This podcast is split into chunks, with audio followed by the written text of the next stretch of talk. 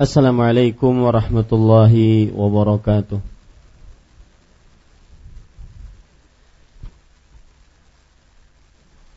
Bismillahirrahmanirrahim. Innal hamdalillah nahmaduhu wa nasta'inuhu wa nastaghfiruh wa na'udzu billahi min shururi anfusina wa sayyiati a'malina. Man yahdihillahu fala mudilla lahu ومن يضلل فلا هادي له وأشهد أن لا إله إلا الله وحده لا شريك له وأشهد أن محمدا عبده ورسوله يا أيها الذين آمنوا اتقوا الله حق تقاته ولا تموتن إلا وأنتم مسلمون يا أيها الناس اتقوا ربكم الذي خلقكم من نفس واحدة وخلق منها زوجها وبث منهما رجالا كثيرا ونساء واتقوا الله الذي تساءلون به والأرحام إن الله كان عليكم رقيبا يا أيها الذين آمنوا اتقوا الله وقولوا قولا سديدا يصلح لكم أعمالكم ويغفر لكم ذنوبكم ومن يطع الله ورسوله فقد فاز فوزا عظيما أما بعد فإن أصدق الحديث كتاب الله وأحسن الهدي هدي محمد صلى الله عليه وعلى آله وسلم وشر الأمور محدثاتها وكل محدثة بدعة وكل بدعة ضلالة wa kullu dhalalatin finnar. Alhamdulillah, kita bersyukur pada Allah Subhanahu wa taala pada malam ini, malam Kamis sembilan belas atau dua puluh Safar seribu empat ratus tiga puluh tujuh Hijriah, kita duduk bersama kembali di dalam kajian rutin membaca kitab Tauhid yang ditulis oleh Al-Syeikh Muhammad At-Tamimi rahimahullahu ta'ala.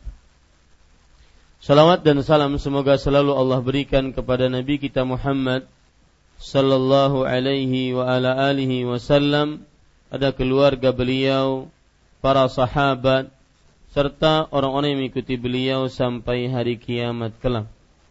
Dengan nama-nama Allah yang husna dan sifat-sifatnya yang ulia, saya berdoa, Allahumma inna nas'aluka ilman nafi'an wa rizqan tayyiban wa amalan mutaqabbala.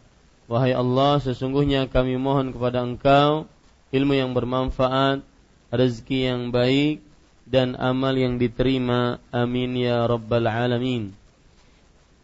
Bapak ibu saudara-saudari yang dimuliakan oleh Allah subhanahu wa ta'ala, masih kita membaca bab yang ke dua puluh satu, Babu ma ja'a annal ghuluwa fi quburis salihin yusayyiruha awthanan tu'badu min dunillah.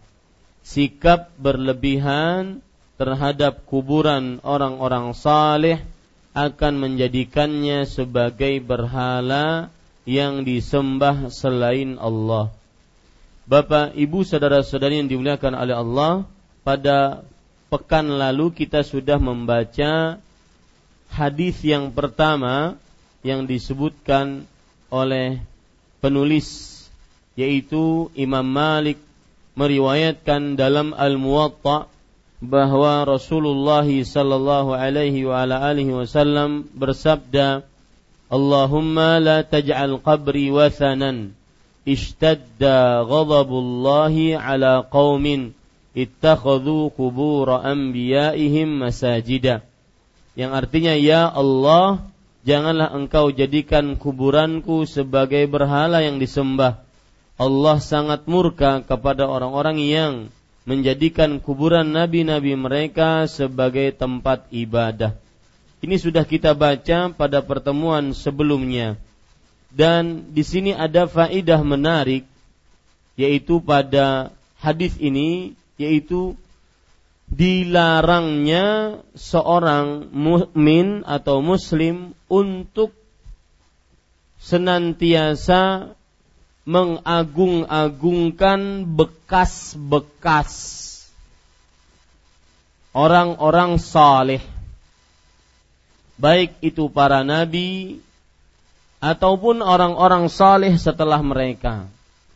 Ini faedah yang mungkin pada pertemuan sebelumnya kita belum sebutkan, bahwa berdasarkan hadis ini kita bisa ambil faedah bahwa dilarangnya mengikuti bekas-bekas orang-orang saleh, baik dari nabi alaihissalatu wassalam ataupun orang-orang setelah mereka, yaitu dari para orang-orang saleh. Seperti misalkan kuburan, kuburan mereka, atau tempat-tempat duduk mereka, atau tempat sholat mereka, ya, untuk mengerjakan sholat di sana, atau khusus beribadah di sana, ya. Maka ini hal yang mengada-ngada. Saya beri contoh, misalkan di dalam kota Mekah terdapat Gunung Thawr. Gunung Thawr adalah gunung yang mana Rasulullah Sallallahu Alaihi Wasallam ketika berhijrah dari kota Mekah ke kota Madinah, sebelum meninggalkan benar-benar kota Mekah, beliau tinggal beberapa malam di Gunung Thawr. Gunung Thawr. Dan kalau seandainya orang ibadah haji ataupun umrah, biasanya mereka senantiasa melewatkan jamaah ke sana untuk melihat fakta sejarah bahwa itulah Gunung Thawr yang dulu Rasulullah sallallahu alaihi wasallam duduk di situ. Nah, pergi ke sana, mengkhususkan doa di sana, mengkhususkan sholat di sana, itu lebih baik dijauhi, karena bisa mengakibatkan pengagungan terhadap tempat tersebut. Contoh yang lain, di kota Mekah terdapat Gua Hira yang terletak pada gunung Gua Hira. Terletak pada gunung, Allahu Akbar, walillahil hamd. Hah? Hah? Gunung apa? La ilaha illallah Muhammadar Rasulullah. Ittaqullaha ta'ala.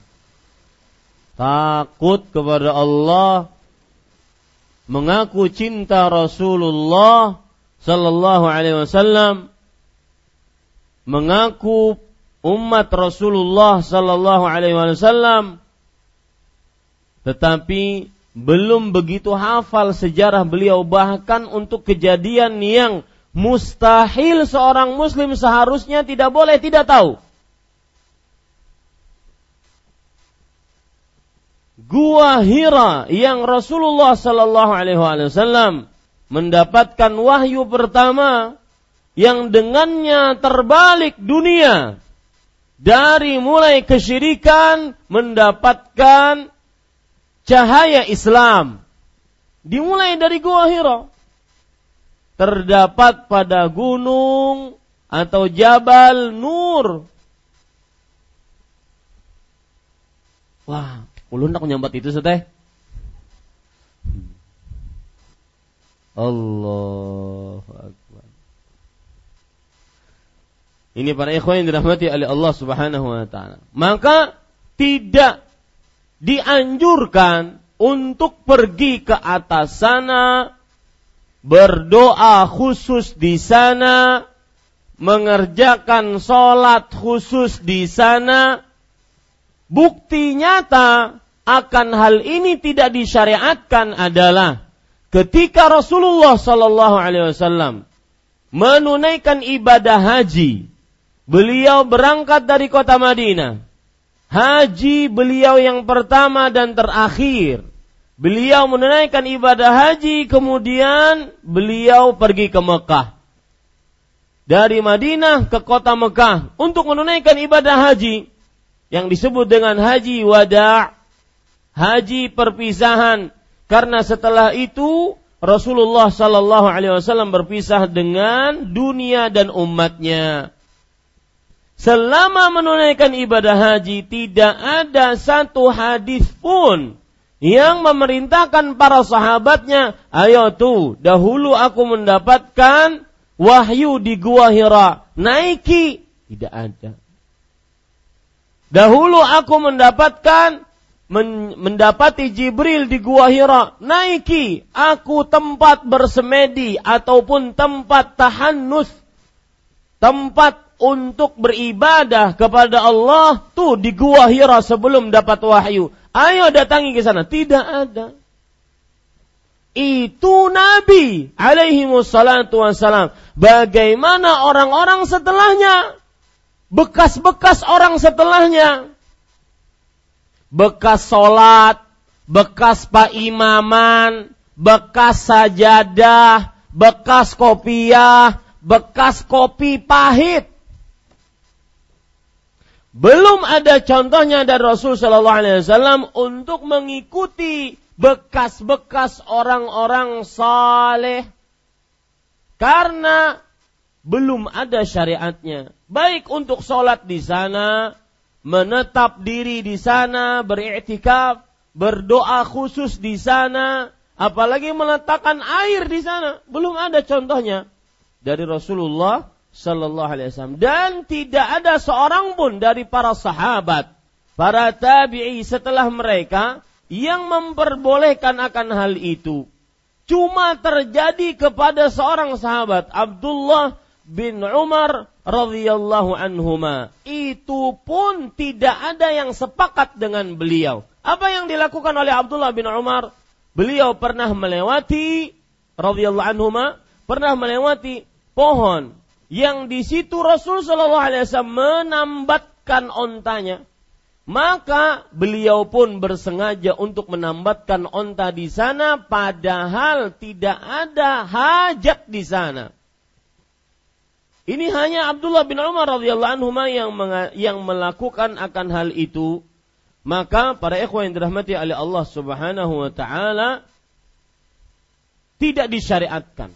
Jadi ulun pernah ini kejadian waktu masih menjadi mahasiswa di Universiti Islam Madinah, diperbantukan oleh Kerajaan Arab Saudi untuk menjadi penerjemah di bawah Gunung Thawr. Di bawah Gunung Thawr. Tempat apa tadi? Rasul sallallahu alaihi wasallam dan Abu Bakar As-Siddiq radhiyallahu anhu bermalam sebelum akhirnya pergi ke ke Madinah dalam rangka berhijrah. Maka kita katakan kepada jamaah pada saat itu, berbus-bis datang. Dan ini kejadian sebelum haji, sebelum masa haji. Saya pakai mikrofon. Mohon maaf Bapak Ibu, saudara-saudari, silahkan diperli- melihat gunung yang ada. Dan ini adalah kejadian Thawr, dan saya jelaskan. Kemudian dan tidak disyariatkan untuk pergi ke atas sana. Maka ada jamaah haji yang datang, Wahabi kayak kamu. Tidak disyariatkan, ulun cuek, tidak menanggapi. Tidak disyariatkan untuk pergi ke atas sana. Kita belum menunaikan ibadah haji, yang kita datang ke kota Mekah untuk tujuan itu.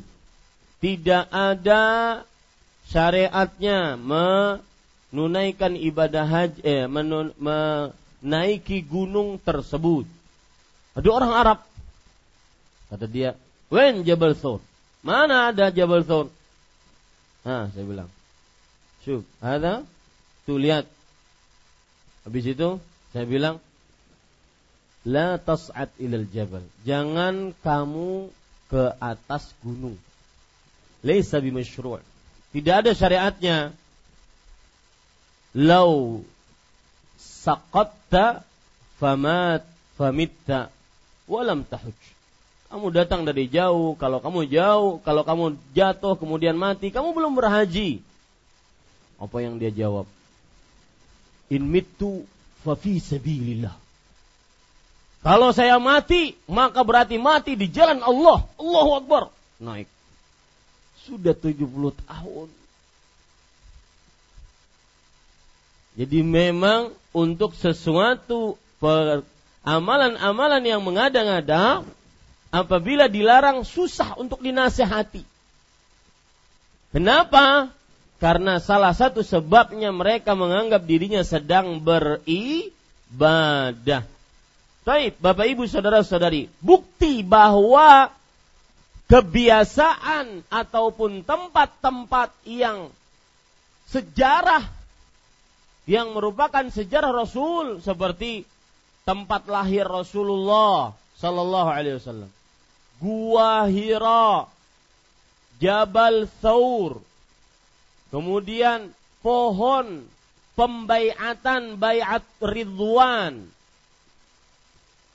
pohon pembaiatan Bayat Ridwan, itu tidak diagungkan oleh para sahabat.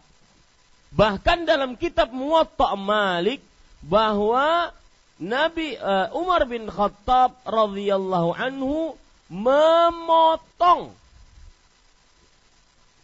menebas pohon yang di situ, di bawah itu, di bawah pohon tersebut Rasul Shallallahu Alaihi Wasallam membaiat bayatur ridwan. Ada yang paham bayatur ridwan? Ya, ikuti kajiannya, kajian sejarah setiap malam Rabu. Wallahi cinta kita dipertanyakan jika tidak tahu sejarah Nabi Muhammad Sallallahu Alaihi Wasallam. Man Baiat kecintaan. Man ahabba syai'an akthara min dzikri. Barang siapa yang mengaku cinta kepada sesuatu, dia memperbanyak mengucapkan itu. Maka ketika kita mengaku cinta kepada Rasul Sallallahu alaihi wa ala alihi wasallam, maka kita harus tahu sejarah beliau. Baiatul Ridwan saking pentingnya disebut oleh Allah Subhanahu wa taala di dalam Al-Qur'an. Innal ladzina yubayyi'unaka tahta asy-syajarah. Sesungguhnya orang-orang yang membaiat engkau di innama yubayyi'unallaha fawqa aydiyadullahi fawqa aydihim. Faman nakatha fa innama yankuthu ala nafsi. Surat Al-Fatah ayat sepuluh. Sesungguhnya orang-orang yang membaiat engkau, sesungguhnya mereka membaiat Allah, tangan Allah di atas tangan mereka. Dalam surat Al-Fatah ayat delapan belas, Allah Subhanahu wa taala berfirman, "Laqad radhiyallahu 'anil mu'minin idh yubayyi'unaka tahta asy-syajarah fa'alima ma fi qulubihim fa'anzala as-sakinata 'alaihim." Wa athabahun fathan qariba. Sungguh telah Allah meridhai atas orang-orang yang beriman ketika mereka membaiat engkau wahai Muhammad di bawah pohon. Lihat, pohonnya disebut dalam Al-Qur'an. Tetapi gara-gara ingin menjaga tauhid, Umar bin Khattab menebas pohon itu. Bukankah secara fakta sejarah pohon tersebut sangat penting? Pohon tersebut sangat penting. Maka tetap ditebang demi menjaga akidah. Karena keutuhan akidah lebih dibandingkan apapun. Lihat, sebuah riwayat yang disebutkan oleh Ibn Waddah dalam kitab Al-Bid'ah wa Nahyu Anha. Amalan-amalan bid'ah dan larangan terhadapnya. Ibn Waddah berkata, sami'tu Isa bin Yunus yaqul, amara Umar bin al-Khattab biqat'i syajarah allati buyi'a tahtaha an-nabiy sallallahu alaihi wasallam faqat'aha. Aku telah mendengar Isa bin Yunus rahimahullahu ta'ala meriwayatkan bahwa Umar bin Khattab memerintahkan untuk menebang pohon yang di situ di Bayat Rasulullah. Bayat Ridwan itu penting, Pak. Kenapa penting? Lihat surat Al-Fatah ayat delapan belas. Dan saya pesan selalu, siapa yang mengikuti kajian tauhid ini, maka mudah-mudahan bisa membawa mushaf terjemah, Al-Quran terjemah, sehingga bisa mengikuti apa yang kita inginkan. Coba perhatikan ayat tadi. Bayat Ridwan penting, bahkan ya, ketika para ulama sejarah menceritakan para sahabat Nabi, mereka senantiasa mengucapkan mimman min ahlil bai'ah. Ini sahabat fulan bin fulan ikut Bayat Ridwan. Saking pentingnya disebutkan dalam biografi seseorang. Apa pentingnya Bayat Ridwan? Siapa yang membaiat Rasulullah di bawah pohon yang akhirnya disebut dengan Bayatur Ridwan. Bayat itu apa sih? Bayat itu berjanji, bersumpah, membaiat Nabi Muhammad shallallahu alaihi wasallam di bawah pohon, namanya pohon Ridwan, sehingga disebut dengan Bayatur Ridwan. Kenapa disebut pohon Ridwan? Ya, bukan apa-apa, tapi sebabnya karena orang yang ikut baiat, maka Allah berfirman, laqad radhiyallahu, sungguh Allah telah meridhai mereka. Penting Baiat Ridwan. Pohonnya saksi sejarah tentang Baiat Ridwan. Orang yang ikut Baiat Ridwan diridhai oleh Allah. Tetapi meskipun demikian, Umar bin Khattab radhiyallahu anhu demi menjaga akidah, demi menjaga tauhid kepada Allah, beliau memerintahkan apa? Ditebang pohonnya. Bukan hanya sekedar pohon beringin. Kenapa tuh di jalan, tengah jalan pohon beringin kada ditabang-tabang, menghalangi jalan? Hendak ditabang, tabrakan orang rangkap lima tabrakannya, itu hendak ditabang. Subhanallah. Mana lebih besar keutamaannya dilihat dari fakta sejarah pohon Ridwan dengan pohon yang beringin tadi. Tidak ada. Tidak ada bandingannya. Ini akan tetapi para ikhwan yang dirahmati oleh Allah Subhanahu wa ta'ala, kenapa ditebang? Disebutkan dalam Uh, apa namanya dalam kitab tadi, li'annan nasa kanu yadhhabuna fayusalluna tahtaha, karena manusia pergi ke pohon itu dan bersengaja mengkhususkan salat di bawah pohon itu. Kenapa ketujuh barang napak tilas, napak tilas ya, ada Pak Imaman. Sampai wah ini di beberapa kota ada Pak Imaman yang dahulu katanya itu Pak Imamannya Kiai Fulan, Ustadz Fulan, Tuan Guru si Fulan, Wali Fulan. Maka kemudian masjidnya dipugar, dibesarkan, Pak Imaman jadi lebih depan. Tetapi tempat imam yang awal dikeramatkan. Sholat di atasnya. Ini penyebab nanti orang-orang menganggap tempat itu lebih daripada yang lainnya. Maka para ikhwah, bapak ibu, saudara-saudari yang dimuliakan oleh Allah Subhanahu wa ta'ala, tidak diperkenankan untuk mengikuti atau menkhususkan tempat-tempat khusus yang dimiliki oleh para nabi, apalagi orang-orang di bawah beliau. Maka ketika ada isu bahwa kerajaan Arab Saudi sekarang gara-gara perluasan, maka tempat kelahiran Rasulullah pun dijadikan kamar mandi. Pertama, itu dusta. Yang kedua, tidak ada syariat dari Rasulullah untuk mengagungkannya. Cari hadisnya. Ya. Apalagi bekas-bekas selain dan orang-orang yang derajatnya di bawah beliau tidak ada. Lawang bekas Rasulullah sallallahu alaihi wasallam saja belum, tidak ada syariat yang untuk diagungkan, untuk dikhususkan, dianggap barokah, apalagi orang-orang di bawah beliau.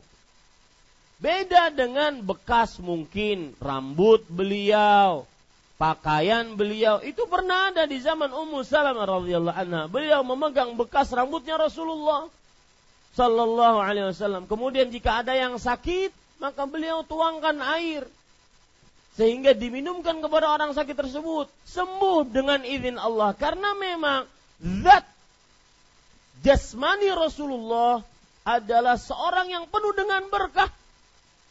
Ini Bapak Ibu, saudara-saudari yang dimuliakan oleh Allah. Akan tetapi jika ada isu di zaman sekarang, ini bekas rambut Rasulullah, maka itu masih dipertanyakan, benarkah atau tidakkah?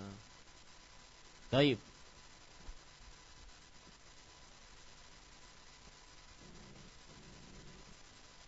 Lihat lagi, ada riwayat yang disebutkan oleh Imam Ibnu Abi Syaibah dari Al-Ma'rur Ibn Suwaid. Ini tidak ada dalam hadis, dalam buku kita. Saya bacakan sebagai tambahan. Intinya bahwa pesan dari hadis yang pertama, tidak diperkenankan oleh para ulama untuk mengikuti beberapa mengikuti bekas-bekas orang-orang saleh dan para nabi. Al-Ma'rur bin Suwaid rahimahullahu taala, seorang tabi'i, bercerita, "Shallaitu ma'a Umar bin Khattab bi tariqi Makkah." Aku pernah salat bersama Umar bin Khattab di jalan kota Mekah. Salat as-subh. Waktu itu salat yang kami kerjakan salat subuh. Tsumma ra'an nasu yadhhabuna madzahib. Lalu ra'an nasa yadhhabuna madzahib. Lalu beliau melihat orang-orang berbondong-bondong jalan. Faqala aina yadhhabu haula? Maka Umar bin Khattab radhiyallahu anhu bertanya, "Itu orang jalan-jalan kemana?" Maka, "Ya Amirul Mukminin, masjidun shalla fihi an-nabiy sallallahu alaihi wasallam, fahum yusalluna fihi." Wahai Amirul Mukminin, mereka pergi ke masjid yang Rasulullah pernah salat di sana, maka mereka mengkhususkan untuk salat di sana. Lihat, apa pendapat Umar bin Khattab, orang kedua yang terbaik setelah Nabi dan Rasul. Menurut Umar bin Khattab, beliau mengatakan, "Faqal innama halaka man kana qablakum mimithli hadza." Sesungguhnya orang-orang sebelum kalian binasa gara-gara kelakuan seperti ini. Kanu yattabi'una athara anbiya'ihim wa yattakhidunaha kana'is wa bi'a. Mereka senantiasa menjadikan bekas-bekas nabi mereka sebagai tempat khusus dan menjadikannya sebagai tempat-tempat ibadah, menjadikannya sebagai tempat-tempat ibadah. Faman adraktahu salata fi hadhil masajid falyusalli wa man la falyamdi wa la yata'ammadha. Siapa yang memang bertepatan dia lewat masjid tersebut, masuk waktu salat, silahkan salat. Tapi tidak boleh dia bersengaja ke masjid tersebut hanya demi mengunjungi masjid itu. Dan itu yang terjadi sekarang pada travel-travel haji dan umroh. Ya, jamaahnya dibawa ke sana. Tahu belakangnya apa? Duit. Itu kan pakai bus. Bisnya duit, nggak gratis. Jadi ujung-ujungnya duit. Dibodohi para tukang travel. Mau ini para ikhwan yang dirahmati oleh Allah, belum ada syariatnya dari Rasul sallallahu alaihi wa alihi wasallam. Kemudian Bapak Ibu saudara-saudari yang dimuliakan oleh Allah Subhanahu wa taala, ada lagi cerita. Lihat, cerita ini agak panjang saya bacakan, yang disebutkan di dalam Maghazi Ibnu Ishaq, sejarah-sejarah yang ditulis oleh Ibnu Ishaq, yaitu Haddatsana Abul Aliyah. Khalid bin Dinar bercerita, tidak ada dalam kitab bapak-bapak, saya bacakan tambahannya. Telah bercerita kepada kami Abul Aliyah. Abul Aliyah rahimahullah seorang tabi'i. Qala lamma fatahna Tustar sanata sab'ata ashar wajadna fi baiti malil Hurmuzan sariran alaihi rajulun mayyit 'inda ra'sihi mushaf.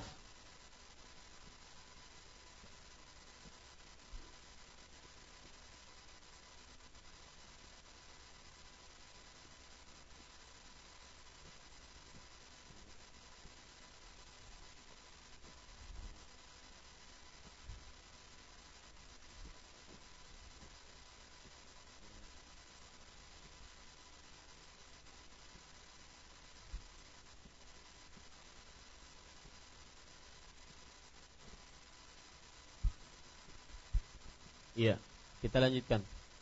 Biasanya sebagian orang yang masih percaya dengan khurafat, maka mereka akan beranggapan, tuh, membicarakan orang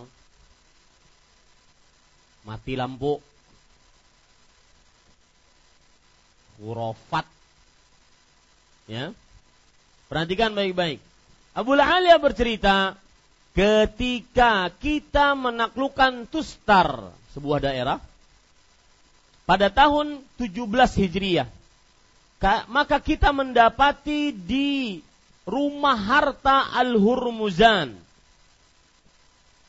ya, Al-Hurmuzan, salah satu dari raja Arab, sariran alaihi rajulun mayyit 'inda ra'sihi mushaf.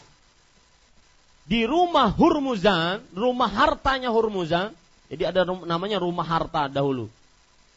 Rumah harta Hurmuzan itu ada dipan, ranjang, di atasnya seseorang yang sudah meninggal, jenazah, dan di kepalanya mushaf, mushaf Al-Quran.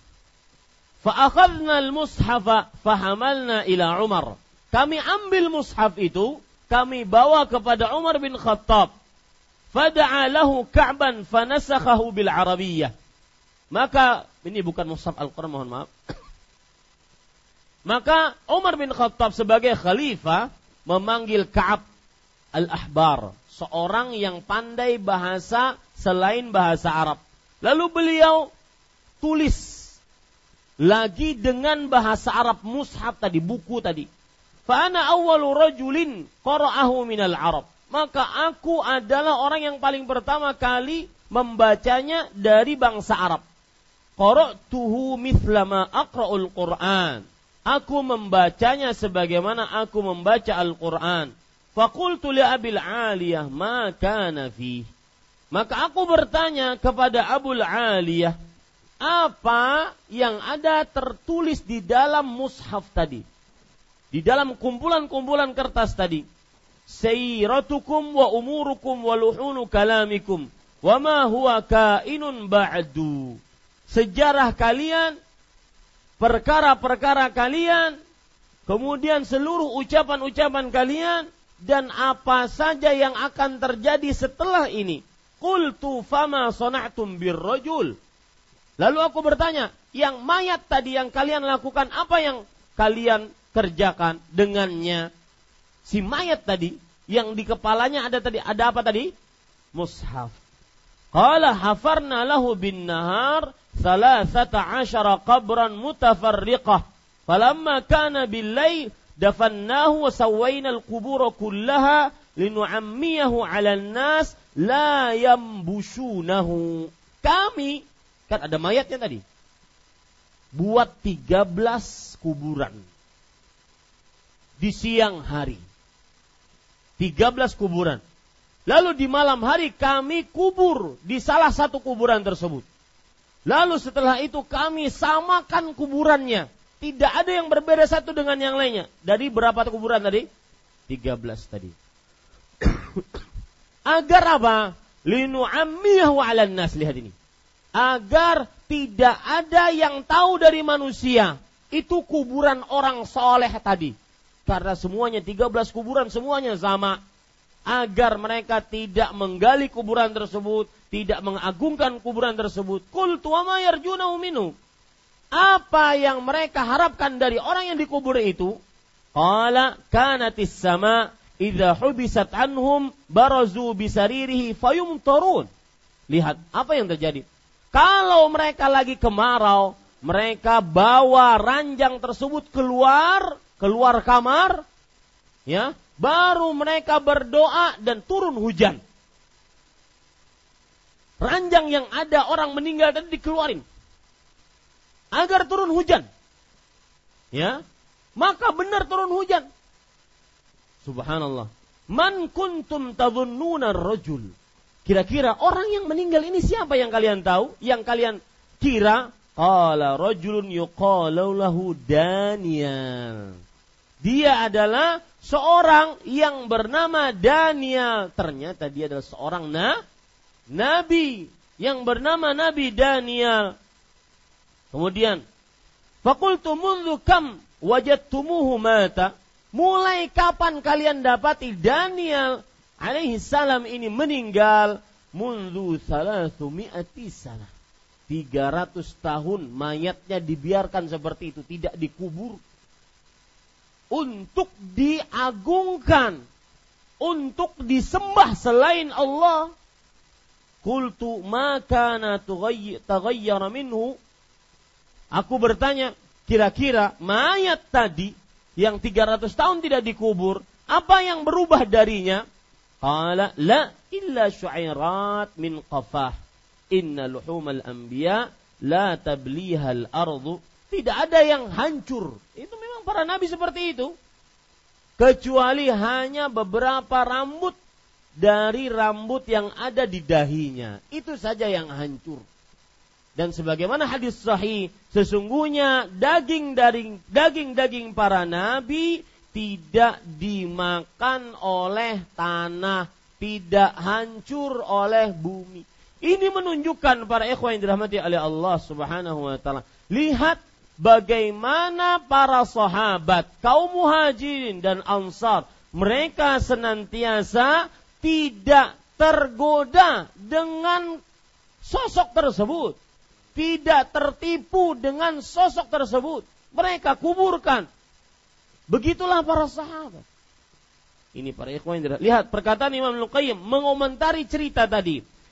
Fa fi hadhil qissah, di dalam kisah ini, ma fa'alahul muhajirun wal ansar min ta'miyati qabri li alla yuftatana bih. Di dalam kisah ini terdapat apa yang dilakukan oleh kaum muhajirin, para sahabat. Kaum muhajirin siapa itu? Para sahabat yang berhijrah dari mana ke mana? Dari kota Mekah, kota Madinah. Dan kaum ansar, penduduk asli kota Madinah, min ta'miyati qabrih, yang mana disamaratakan, tidak diketahui kuburannya, agar orang-orang tidak tergoda dengan kuburan tersebut. Walam yubrizuhu liddu'a'i 'indahu wat-tabarruki bih. Tidak dimunculkan, diagungkan, dibangun kuburannya agar bisa berdoa di sana, bisa mengambil barakah di sana. Walau dhafira bihil mutaakhirun lajaladu 'alaihi bisuyub wa la'abadu min dunillah. Kalau seandainya orang-orang di zaman akhir, kata beliau, Imam Al-Qayyim hidup di zaman kedelapan Hijriah. Kita sekarang hidup di empat belas Hijriah, lima belas Hijriah.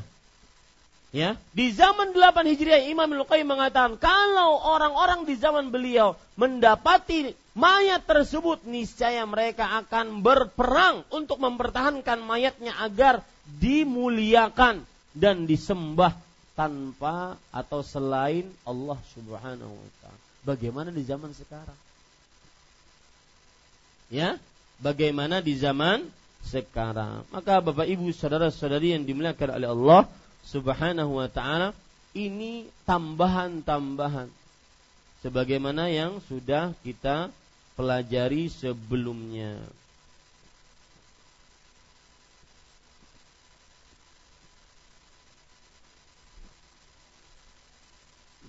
Lihat lagi, saya ingin bacakan perkataan Syekhul Islam Ibnu Taimiyah.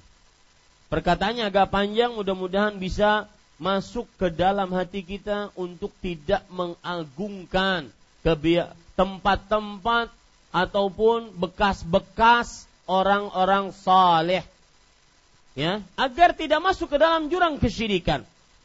Syekhul Islam Ibnu Taimiyah rahimahullahu taala berkata, wa huwa inkaru minhum lidzalik. Cerita tadi kaum Muhajirin dan Ansar tidak menampakkan kepada kaum muslim kuburan Daniel adalah pengingkaran dari para sahabat akan hal itu. Faman qasadahu buq'atan yarjul khaira biqasdiha wa lam yastahibbu syari'u qasdaha fa huwa minal munkara. Munkarat. Barang siapa? Ya, lihat nih. Barang siapa yang menuju sebuah tempat, dia berharap kebaikan dari tempat tersebut ketika menuju itu. Padahal syariat tidak ma- menganjurkannya, maka dia telah melakukan hal yang mungkar. Hal yang mungkar. Maka apa? Hilangkan kebiasaan. Oh, di sini dahulu Raja Majapahit di sini. Ini tempat duduknya siapa gitu? Ini kenapa? Ya, apa gitu? Ya, ini para yang tidak boleh seperti itu. Ini tongkatnya siapa gitu? Saya susah untuk menyebutkan nama karena di zaman sekarang ada namanya hate speech. Dilarang untuk menuduh orang, nanti kita berbahaya kena undang-undang. Yang jelas kaum muslim tidak boleh mengagungkan, misalkan ini tempat duduknya siapa, ini mata uang di zaman siapa. Tidak boleh. Ditakutkan akan hati kita condong menyembahnya nanti. Wallahu a'lam. Silakan azan dulu.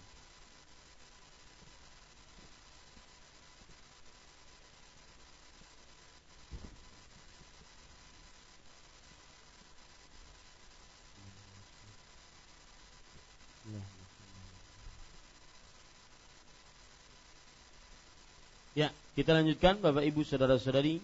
Saya lanjutkan membaca perkataan Syekhul Islam Ibnu Taimiyah. Beliau ini ulama Islam abad kedelapan Hijriah, ya. Jadi e, ada pelajaran menarik dari perkataan beliau, makanya saya baca perkata per kalimat dari apa yang beliau sebutkan. Beliau mengatakan, "Wa ba'duhu ashaddu min ba'd." Artinya, kemungkaran-kemungkaran yang tadi dilakukan ada yang lebih parah daripada yang lainnya.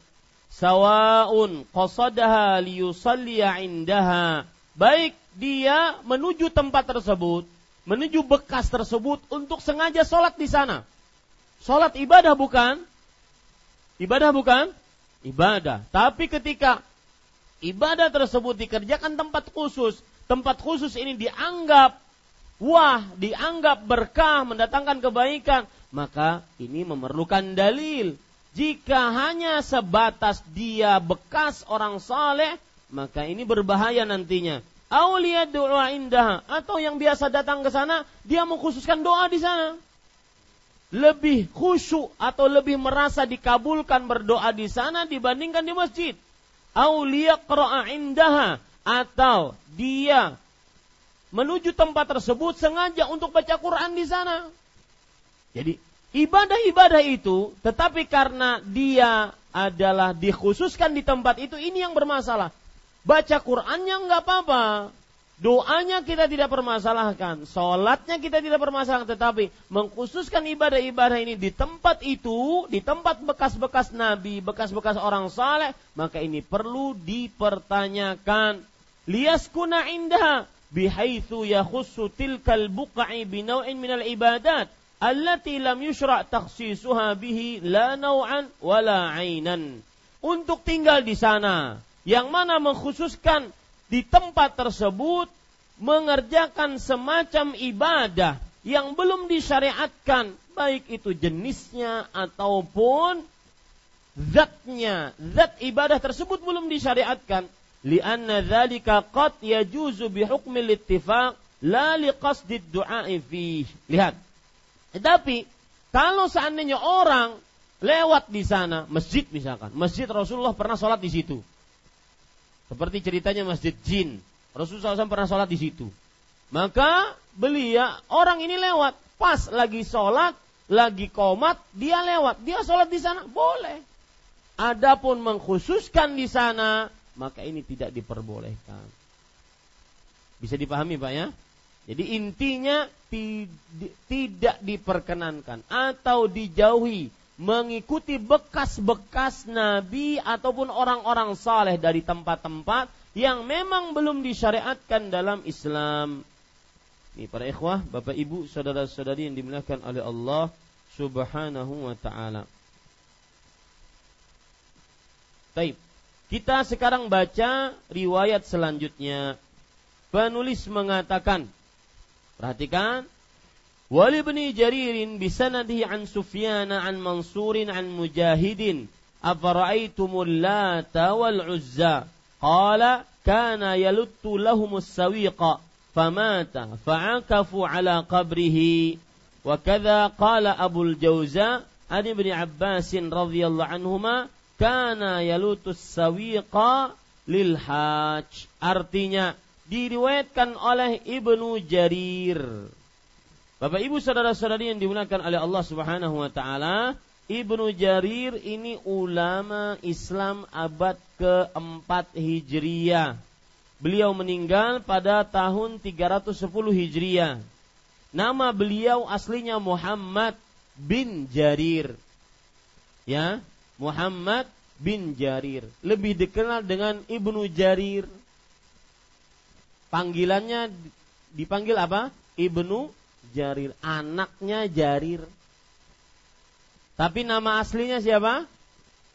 Muhammad bin Jarir.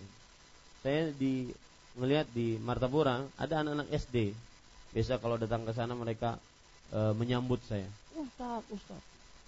Anak-anak S D, fans-fansnya saya. Anak-anak S D. Ada namanya Abu Bakar As-Siddiq. Ya. Ini Pak, secara nama sebenarnya kalau secara bahasa sebenarnya tidak benar. Seorang anak dinamai siapa? Abu Bakar. Karena Abu Bakar itu kalau secara bahasa itu namanya abahnya Bakar. Ah, abahnya Bakar. Tetapi mungkin bapaknya menamai dia dengan Abu Bakar karena Abu Bakar sudah sebagai nama. Seperti Anang, Utuh, nama dia. Nah, kalau dilihat dari situ boleh saja. Yang bermasalah lagi adalah As-Siddiq. Nah, ini dia.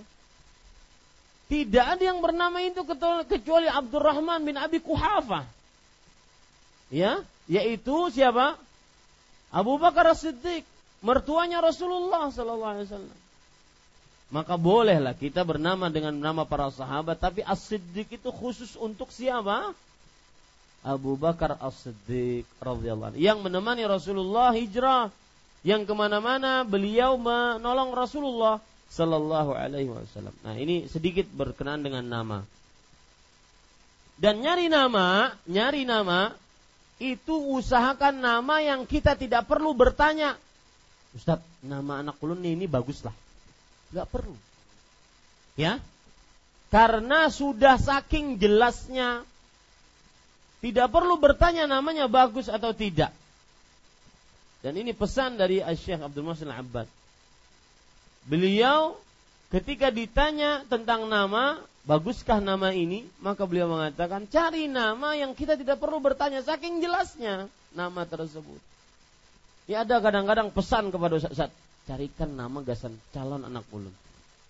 Namanya kalau bisa yang agak jarang orang bernama dengannya. Yang nyentrik kadernya di Banjar Julun Fir'aun pai. Maunya nama yang aneh-aneh subhanallah. Ya.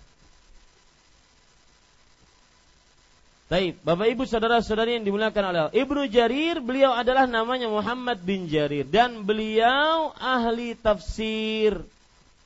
Beliau ini ahli tafsir. Beliau mempunyai kitab tafsir yang menjadi rujukan ulama-ulama tafsir. Bahkan sampai Imam Ibn Kathir rahimahullahu ta'ala merujuk kepada tafsir Ibn Jarir At-Tabari. Ya, Ibn Jarir At-Tabari. Jadi beliau ini lengkapnya Muhammad bin Jarir At-Tabari. Tafsirnya biasa disebut tafsir At-Tabari. Nama buku tafsirnya bukan itu, namanya Al-Jami' li Ahkamil Qur'an. Al-Jami' li Ahkamil Qur'an. Nah, ini para ikhwan yang dirahmati oleh Allah Subhanahu wa taala. Beliau juga terkenal dengan sejarah. Muhammad bin Jarir At-Tabari. Ibnu Khuzaimah, ulama besar, menyebutkan biografi Ibnu Jarir ini. La a'lamu 'alal ardi a'lama min Muhammad ibn Jarir. Aku tidak mengetahui di atas muka bumi ini yang lebih berilmu dibandingkan Ibnu Jarir At-Tabari. Wa kana minal a'immah al-mujtahidin.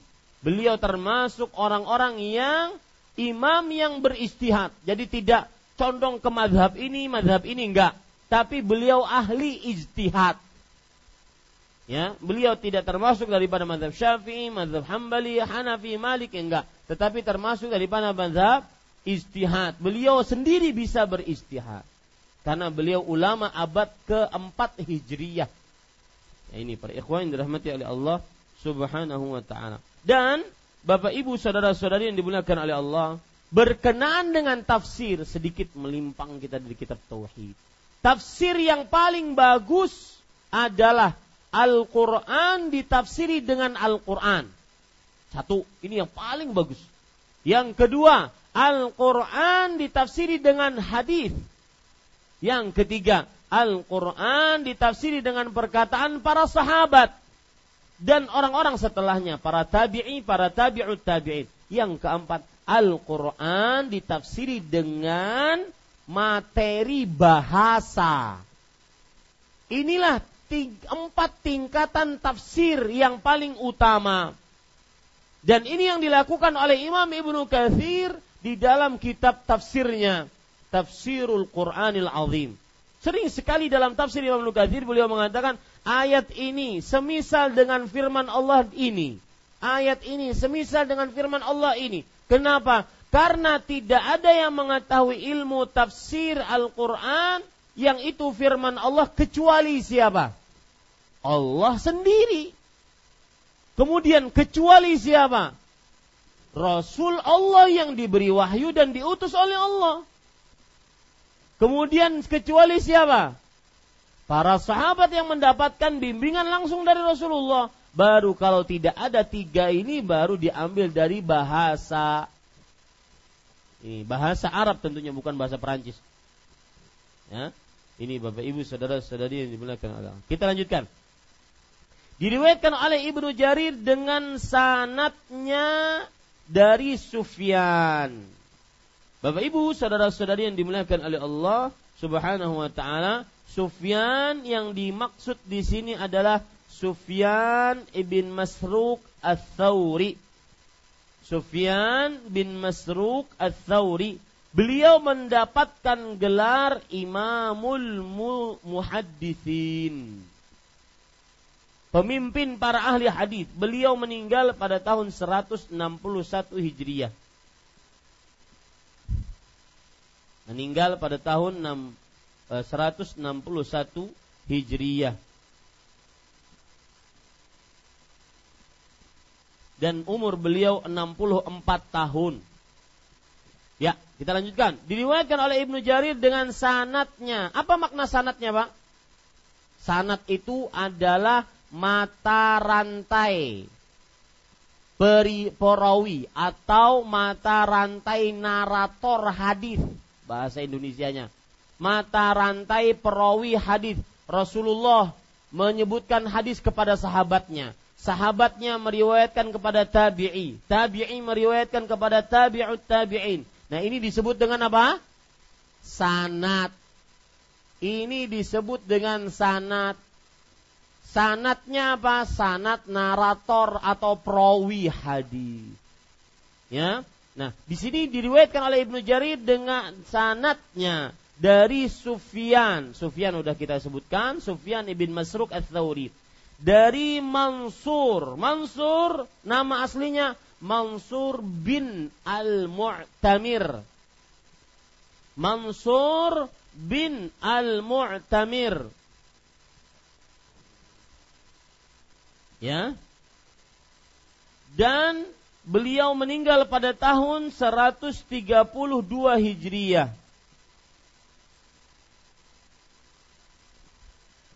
seratus tiga puluh dua Hijriah.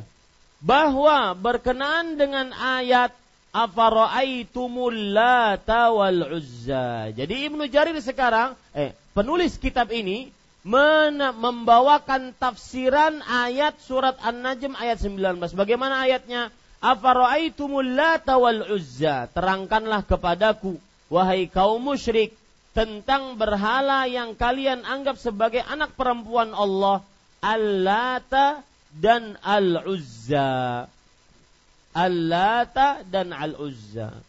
Lihat Pak, kenapa penulis membawa ayat ini di dalam bab ini, surat An-Najm ayat sembilan belas? Karena namanya Al-Lata disembah selain Allah, dijadikan berhala selain Allah, kuburannya disembah selain Allah. Apa sebabnya? Nah, makanya dibawakan riwayatnya ini.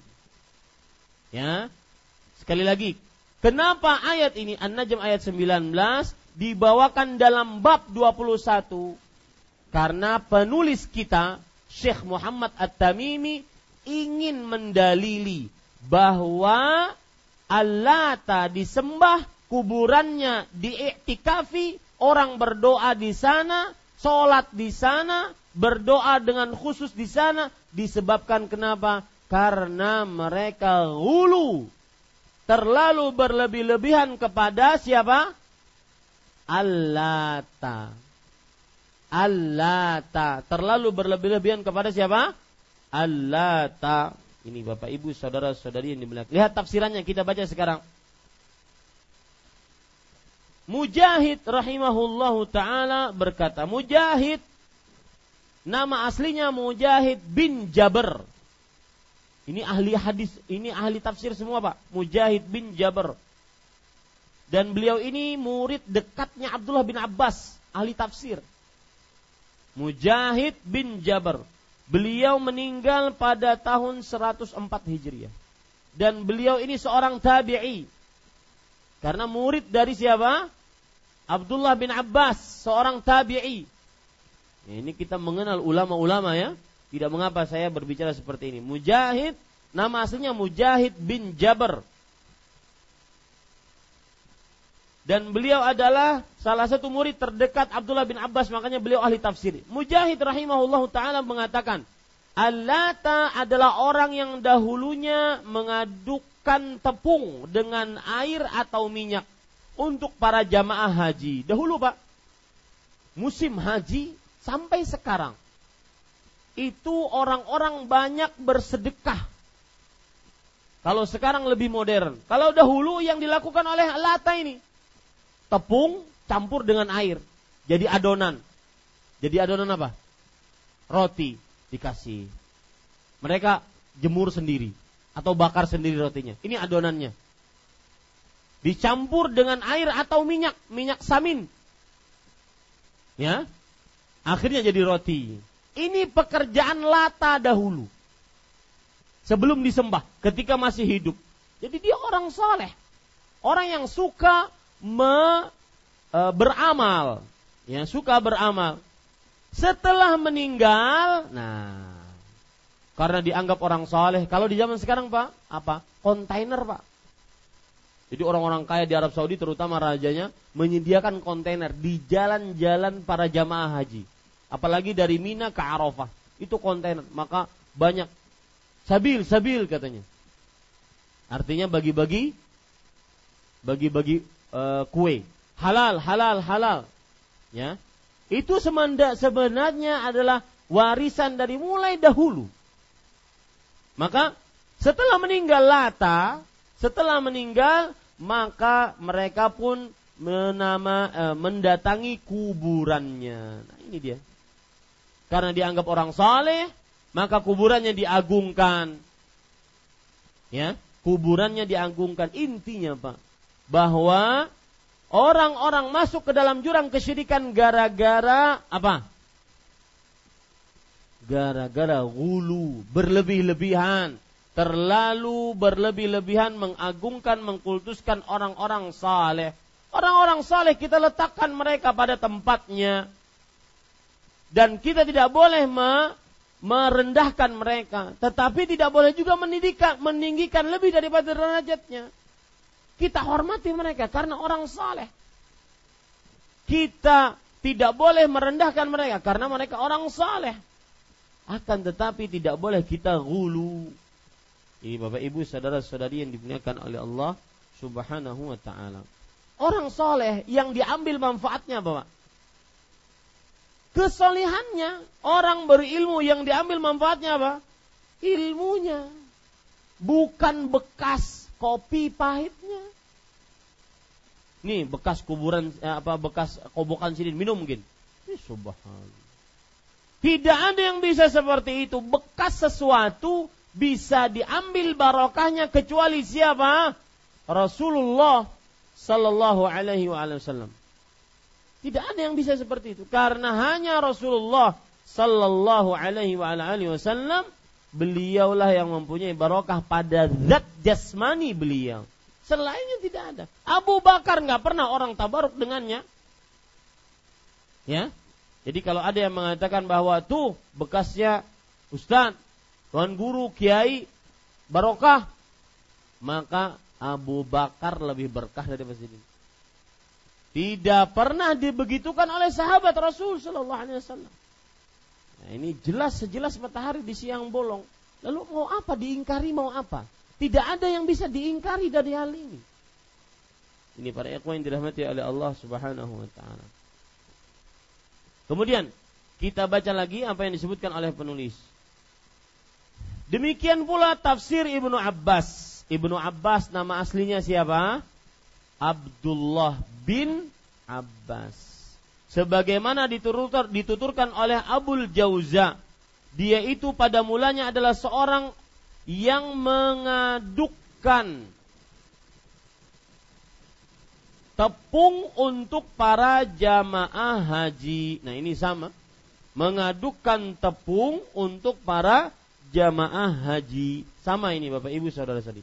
Abul Hauza, Abul Jauza, ya, Abul Jauza beliau itu meninggal pada tahun delapan puluh tiga Hijriah. Seorang tabi'i.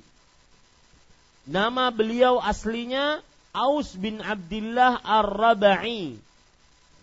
Aus bin Abdullah Ar-Rabai. Meninggal pada tahun delapan puluh tiga Hijriah.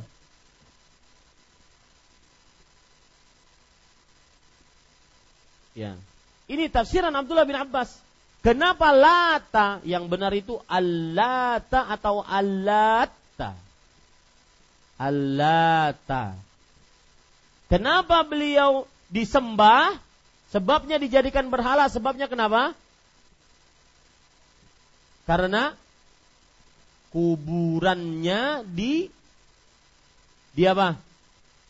Disembah, diagungkan.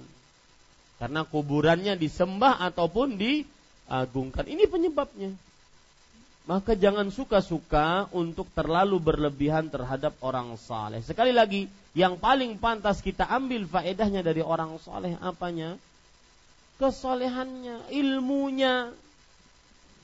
Ya, tidak berarti kemudian kita mengkultuskan zatnya, bekasnya. Seperti itu. Wallahu'alam. Dan kadang-kadang cerita-cerita yang khurafat lebih disukai dibandingkan ilmu. Misalkan taupian, ini ada mobil mogok, ustaz ada di dalamnya. Jar si ustaz, isi banyu jalan dan sampai dan masih berisi. Itu aja yang diulang-ulang. Tidak menjadikan umat Islam pintar. menjadikan umat Islam terlalu percaya dengan khurafat. Keris peninggalan zaman Diponegoro. Ya, kemudian apa? Tongkat peninggalan zaman. Jadi enggak perlu. Tidak perlu diagung-agungkan. Ya. Ini wasi-wasi Tuhan kadu usah diagungkan. Ini para ikhwan yang dirahmati oleh Allah Subhanahu wa taala. Yang masih menyimpan itu buang, musnahkan. Jangan takut. Karena tidak berhak ditakuti kecuali Allah Tabaraka wa taala. Kalaupun terjadi sesuatu, Ustaz, tangan lu bangkak seteh. Gara-gara membakar, menghancurkan itu, maka yang bisa membengkakkan dan menyembuhkan dari bengkak hanya siapa? Allah. Ini para ikhwan yang dirahmati oleh Allah Subhanahu wa ta'ala.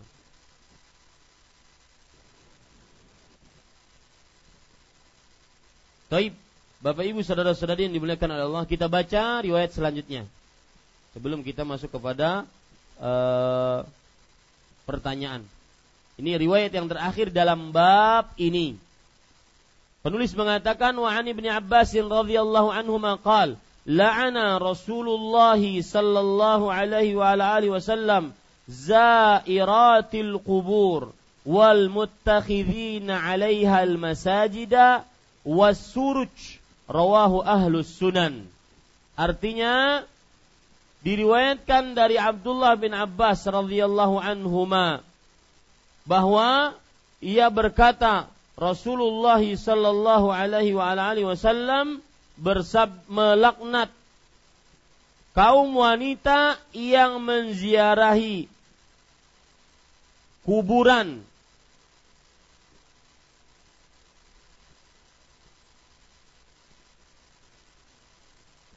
serta orang-orang yang membuat tempat ibadah dan memberi penerangan lampu di atas kuburannya. Hadis riwayat para penulis kitab sunan. Kita baca, diriwayatkan dari Ibnu Abbas. Ibnu Abbas, nama aslinya siapa? Abdullah. Beliau ini sahabat Rasulullah. Ibnu Abbas terkenal dengan apanya?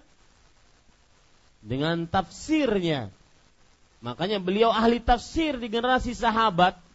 Abdullah bin Abbas berkata, Rasul sallallahu alaihi wasallam melaknat.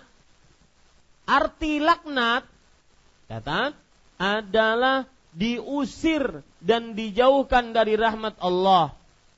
Arti laknat adalah diusir dan dijauhkan dari rahmat Allah. Rasulullah sallallahu alaihi wasallam melaknat, maksudnya berdoa agar orang tersebut diusir dan dijauhkan dari rahmat Allah. Dan ini berat, karena yang berdoa Rasulullah pasti dikabulkan. Kemudian beratnya juga dari sisi Rasulullah sallallahu alaihi wasallam, beliau adalah seorang yang pengasih. Tetapi ketika Rasulullah sallallahu alaihi wasallam melaknat, menunjukkan itu besar, berat dosanya, tidak mudah. Rasulullah sallallahu alaihi wasallam melaknat kaum wanita yang menziarahi kuburan.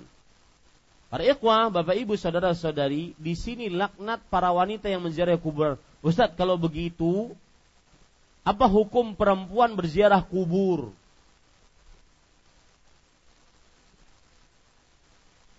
Maka jawabannya terjadi perbedaan pendapat di antara para ulama. Ada yang mengatakan berdasarkan hadis ini ziarah kubur bagi wanita haram. Ada yang mengatakan berdasarkan hadis ini ziarah kubur bagi wanita makruh. Ada yang mengatakan ziarah kubur bagi wanita boleh dengan syarat. Wallahu alam, saya lebih condong kepada pendapat yang mengatakan bahwa ziarah kubur bagi wanita boleh dengan syarat. Yang mengatakan haram dalilnya ini. Dapat laknat, enggak mudah. Yang mengatakan makruh dalilnya ini dan juga dalil yang membolehkan nantinya yang akan saya sebutkan. Yang mengatakan boleh dalilnya bahwa Aisyah radhiyallahu anha pernah bertanya kepada Nabi Muhammad sallallahu alaihi wasallam, "Ya Rasulullah, wahai Rasulullah, kalau aku berziarah kubur, apa yang aku ucapkan?" Nah, ini menunjukkan bahwasanya perempuan boleh berziarah kubur.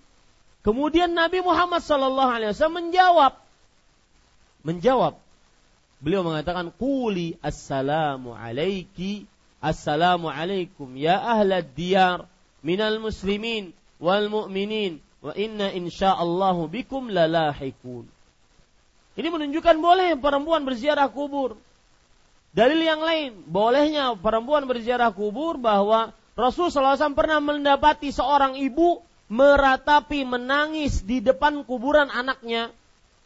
Nabi Muhammad sallallahu alaihi wasallam mengatakan kepada sang ibu tersebut, "Ittaqillah wasbiri." Wahai ibu, sabar, takut kepada Allah, jangan terlalu meratapi kematian anakmu. Yang sudah ya sudah. Maka orang tersebut, si ibu ini tanpa melihat, dia mengatakan kepada Rasulullah, tanpa melihat itu Rasulullah, dia mengatakan, "Ilaika anni fa innaka lam tusib bi musibati." Udah, pergi sana. Engkau enggak merasakan musibah yang aku dapatkan. Perempuan ini berkata kepada siapa? Rasulullah sallallahu alaihi wasallam, karena beliau tidak tahu. Lihat, perempuan ini dinasihati oleh Rasulullah bukan karena nasihat, karena ziarah kuburnya, tetapi karena terlalu meratapinya. Makanya asal hukumnya boleh.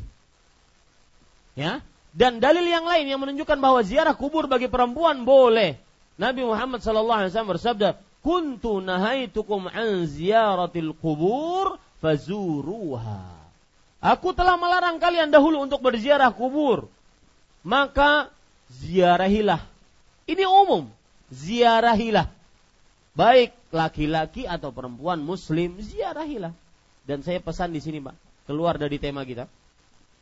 Ya, meskipun kita mengatakan jangan membangun kuburan, haram mengkeramiki kuburan, haram me- bertabarruk dengan kuburan, menganggap kuburan wah haram, tetapi bukan berarti tidak boleh berziarah kubur. Ziarah kubur sunnah Rasul. Ayo, sudah berapa tahun meninggalkan ziarah kubur?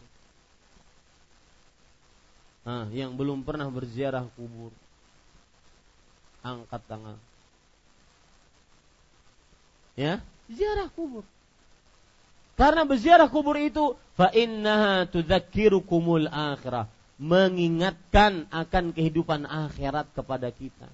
Oh, semua yang kita miliki tidak akan dibawa kecuali tempat kaya miskin ya ini, tempat pejabat rakyat biasa ya ini, tempat rumah gedongan dengan rumah bu, gubuk ya ini, tempat orang yang pengusaha sukses ataupun rakyat miskin ya ini, sama.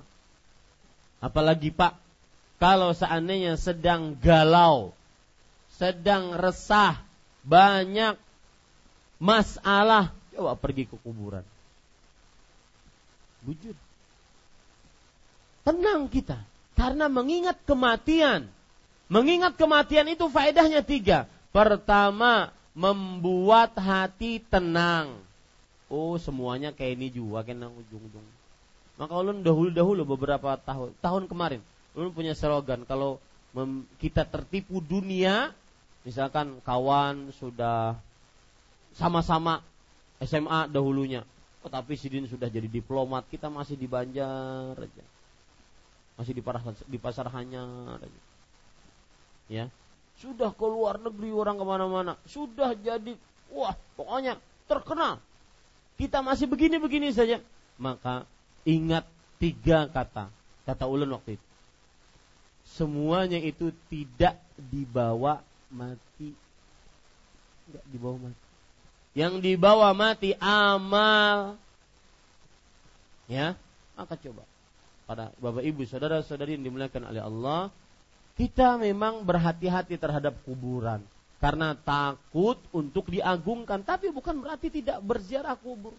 Kita mengatakan bahwa belum ada syariatnya berziarah kubur ketika mau hari raya, Idul Adha, Idul Fitri, mau uh, leba, uh, apa namanya, mau bulan puasa, tidak ada syariatnya. Tapi tidak salah kalau berziarah kubur, asalkan tidak meyakini itu. Paham maksud saya? Karena tidak ada waktu berziarah kubur yang khusus, nggak ada. Belum ada contohnya dari Rasul Sallallahu Alaihi Wasallam. Tetapi bukan berarti kita meninggalkan berziarah kubur. Nah, demikian. Jadi pendapat yang lebih kuat, wallahu alam, perempuan boleh berziarah kubur dengan syarat-syaratnya Pak Ustaz. Syaratnya tidak meratapi kuburan. Tidak meratapi apa? Kuburan. Ini Bapak Ibu saudara-saudari. Baik. Kemudian serta orang-orang yang membuat tempat ibadah, memberi penerang, mem- membuat kuburan Membuat kuburan menjadi tempat ibadah dan memberi penerangan lampu di atas kuburan. Ini agak kurang tepat terjemahannya. Betul kan Pak? Lihat bukunya masing-masing. Rasulullah Sallallahu Alaihi Wasallam melaknat kaum wanita yang menziarahi kuburan serta orang-orang yang membuat tempat ibadah dan memberi penerangan lampu di atas kuburan. Ya, sudah betul kalau begitu. Betul. Tidak salah. Betul. Serta orang-orang yang membuat tempat ibadah dan memberi penerangan lampu di atas kuburan. Maksudnya, kuburannya itu dijadikan tempat ibadah. Kuburannya itu dilampui. Ya. Ini kalau seandainya tidak ada sebab untuk melampuinya. Kalau ada sebab syar'i boleh. Contoh, lu pernah tinggal di sebuah kota, di situ ulun menghafal Quran. Orang kalau dikubur, orang kalau dikubur, ya, perhatikan, kalau dikubur dan meninggal malam Jumat Kliwon, maka mereka berkeyakinan itu kuburannya barokah. Apa yang terjadi? Biasanya kalau tidak dijaga, maka tali pocongnya itu diambil. Makanya keluarga yang dikubur menyalakan lampu untuk menjaga malam. Maksimal tujuh hari tujuh malam. Agar tidak diambil tali pocongnya karena meninggal malam Jumat Kliwon. Yang seperti ini boleh karena ada sebab, dan sebabnya syar'i, yaitu menjaga agar kuburannya tidak di, dibongkar. Tetapi kalau kuburannya dibangun, diberi A C, rumah sidin gak ada A C, kuburannya di A C, kemudian diberikan lampu megah, mewah, lebih mewah dari masjid. Ada kuburan mewah, sedangkan kampung sebelah masjidnya belum jadi. Ini lebih mulia mana kita membangun masjid dengan membangun kuburan? Enggak ada hadis man bana lillahi qabran, barang siapa yang membangun untuk Allah kuburan, enggak, maka Allah akan bangunkan rumah di surga. Tidak ada hadis seperti itu. Man bana lillahi masjidan walau kamafhasi qatatin aw asghara banallahu lahu baitan fil jannah. Barang siapa yang membangun masjid karena Allah, walau sekecil sarang burung atau lebih kecil darinya, maka niscaya Allah akan bangunkan rumah dia di surga. Ini terbalik para ikhwah.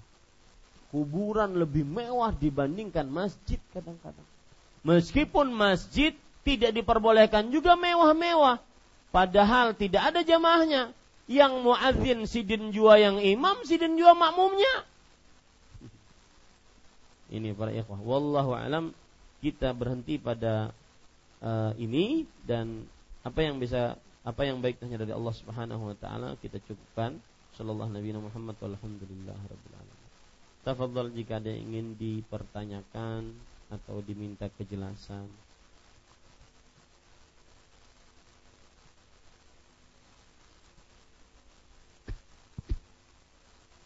E, tadi belum saya sebutkan ya di akhir tadi hadis riwayat para, para penulis kitab Sunan. Itu namanya Sunan Abu Daud, Sunan Tirmidzi, Nasa'i, Ibnu Majah. Para penulis kitab Sunan. Nanti pekan depan saya akan jelaskan apa maksud dengan kitab Sunan, insyaallah. Silahkan. Mana? Nah. Ini pengumuman itu. Pengumuman. Ya. Assalamualaikum warahmatullahi wabarakatuh. Waalaikumsalam. Kami undang bapak-bapak yang berhadir di sini pada ini malam. Insyaallah besok jam sepuluh pagi kita akan mensolatkan seorang jenazah nenek daripada Ustadz kita, Ustadz Khairullah L C, jam sepuluh pagi di Masjid Imam Syafi'i. Mohon disebarkan kepada yang lainnya. Terima kasih. Ya, e, kita ucapkan kepada Al-Ustadz Al-Fadhil Khairullah Hafizahullah, kawan saya berdakwah di Banjarmasin ini, dan mudah-mudahan saya mencintai beliau karena Allah Subhanahu Wa Taala.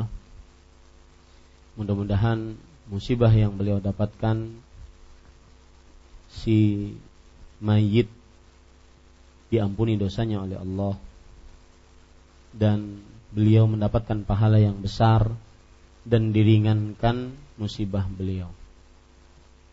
Dan e, ketika ada seorang yang meninggal, maka disyariatkan seorang muslim untuk menyelenggarakan pengurusan jenazahnya, walau hanya dengan mensolatinya. Walau hanya dengan mensolatinya. Maka Bapak Ibu, saudara-saudari, dianjurkan untuk datang besok. Dan kita tidak seperti sebagian masyarakat yang mau mensolati jenazah kalau dapat amplop. Pian kenapa kada solat jenazah? Kada ada amplopnya kok. Jadi supan aku datang. Ih subhanallah. Tidak. Solat jenazah itu adalah fardu kifayah yang kita mendapatkan pahala. Dalam hadis Abu Hurairah, "Man shalla 'alal janazah falahu qirat." Barang siapa yang salati jenazah, maka dia mendapatkan pahala satu qirat. Satu qirat itu satu gunung Uhud. Satu gunung Uhud. Gunung Uhud itu dari ujung kanan ke ujung kiri delapan kilo. Dan dari permukaan tanah sampai puncaknya sekitar tiga ratus tiga puluhan meter. Sangat besar.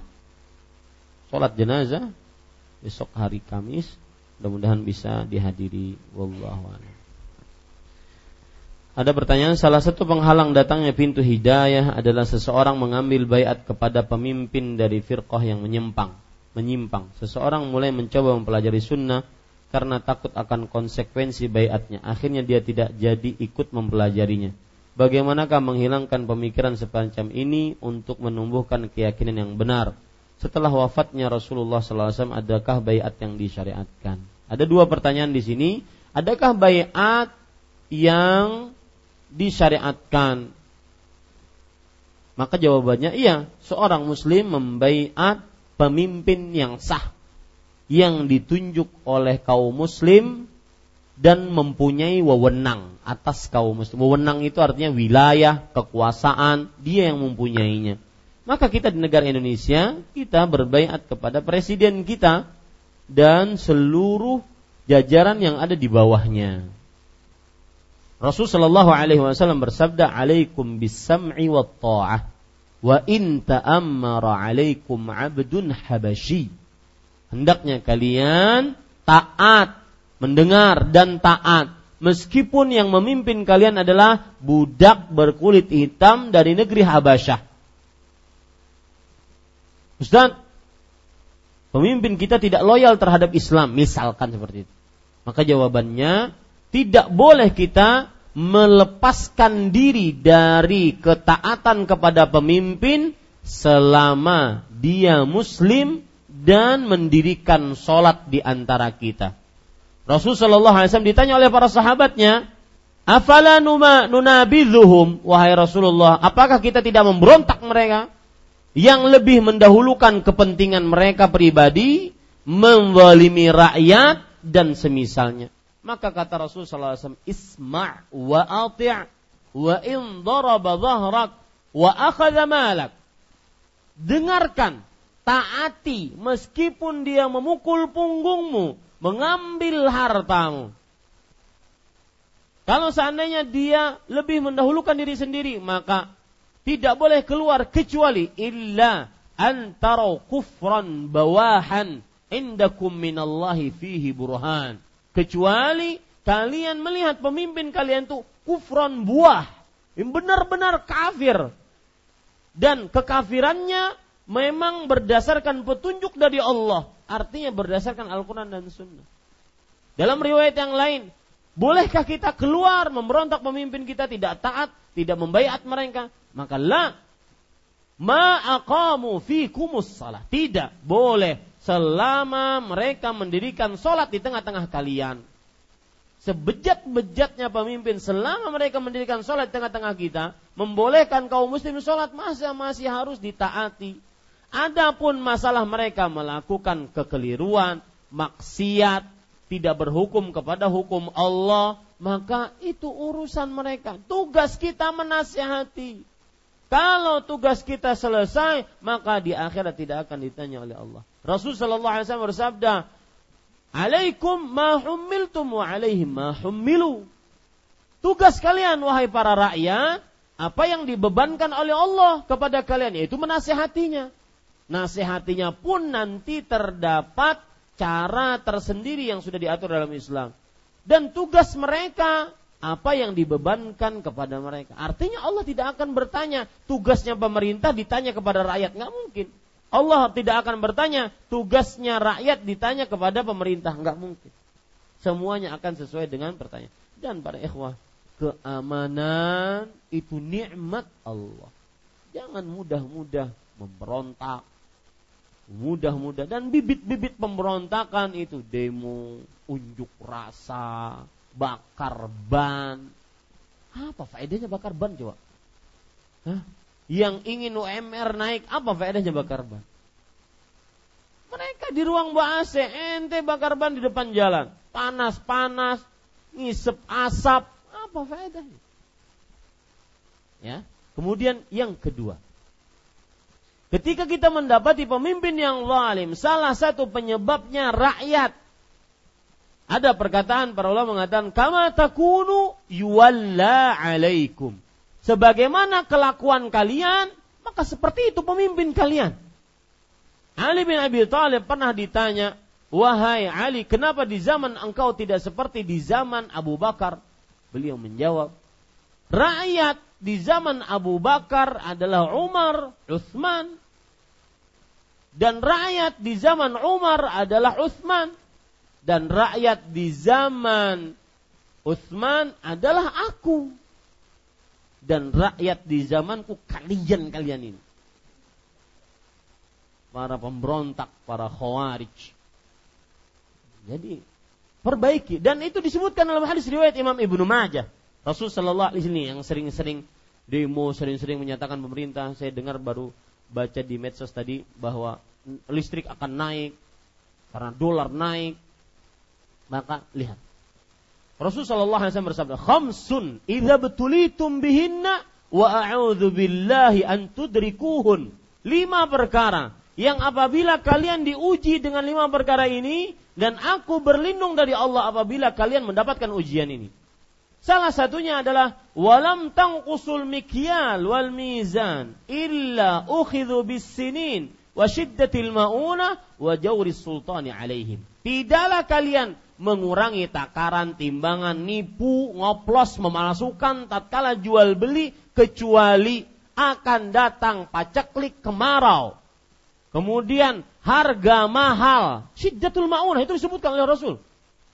Keku- sulitnya barang mahal. Wajauri sultan alaihim, dan kezaliman pemimpin terhadap mereka. Penyebabnya siapa? Rakyat. Jadi para ikhwan, perbaiki diri kita. Bertakwa, maka Allah akan menjadikan di antara kita pemimpin yang bertakwa.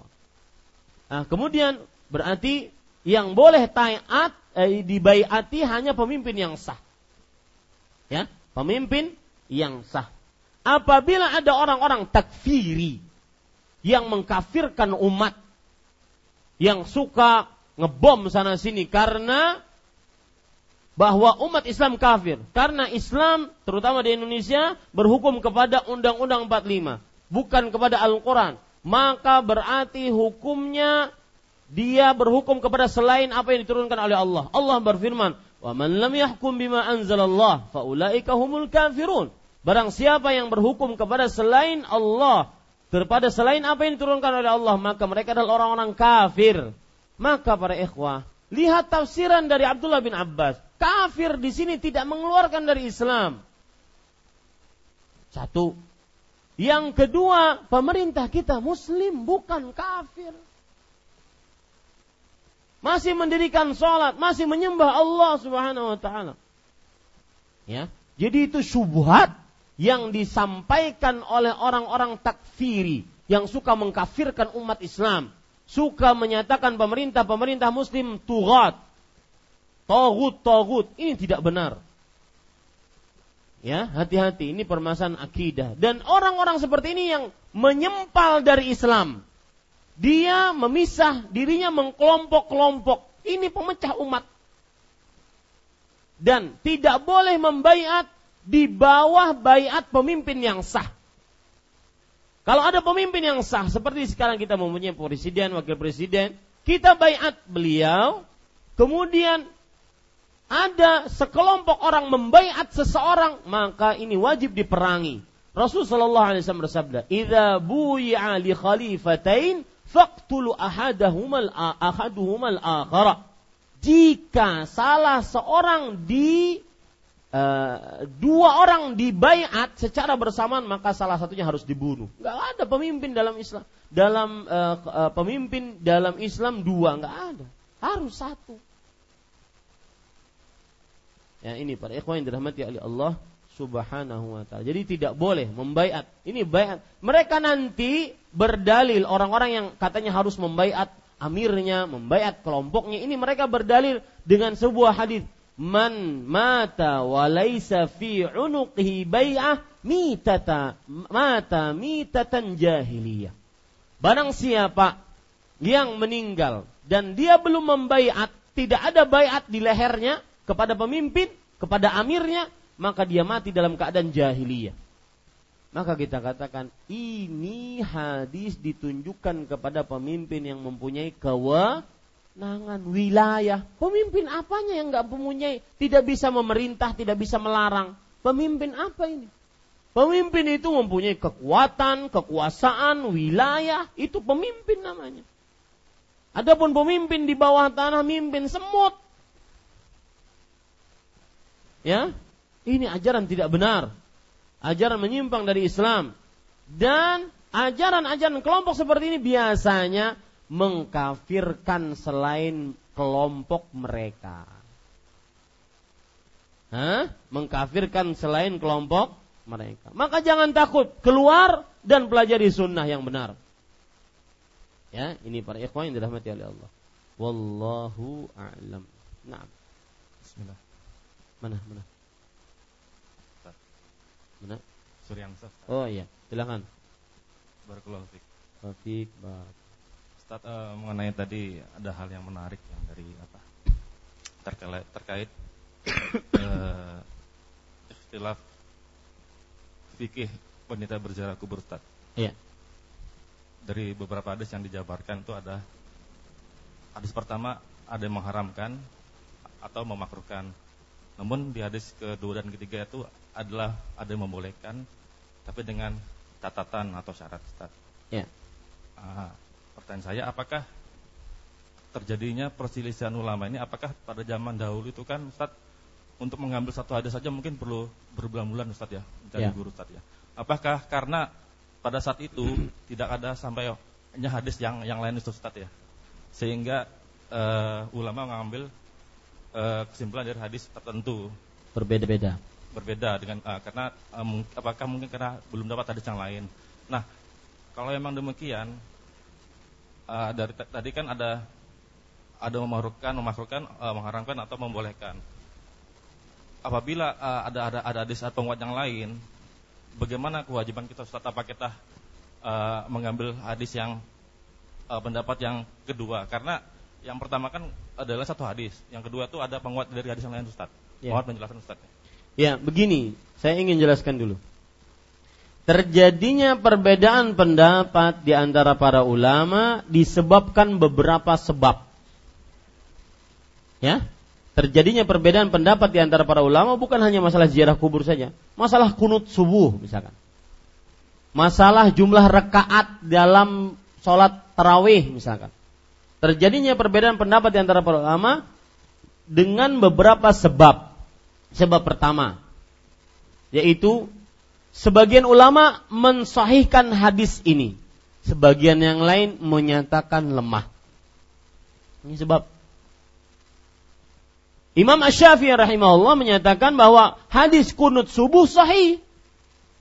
Imam-imam yang lain mengatakan bahwasanya hadis kunut subuh tidak sahih, bahkan mungkar, karena di dalamnya ada seorang perawi bernama Abu Ja'far Ar-Razi. Beliau ini adalah seorang perawi yang majhul. Majhul namanya tidak dikenal, kemudian keadaan dirinya juga tidak dikenal. Apakah dia terpercaya, kuat hafalannya, tidak berdusta, atau yang semisalnya. Nah ini, terjadilah akhirnya perbedaan pendapat. Ini sebab yang pertama. Sebab yang kedua yaitu sebagaimana disebutkan oleh Pak Suryansa tadi, bahwa sebagian ulama berpendapat A, sedangkan masih ada hadis lain yang beliau belum dapatkan.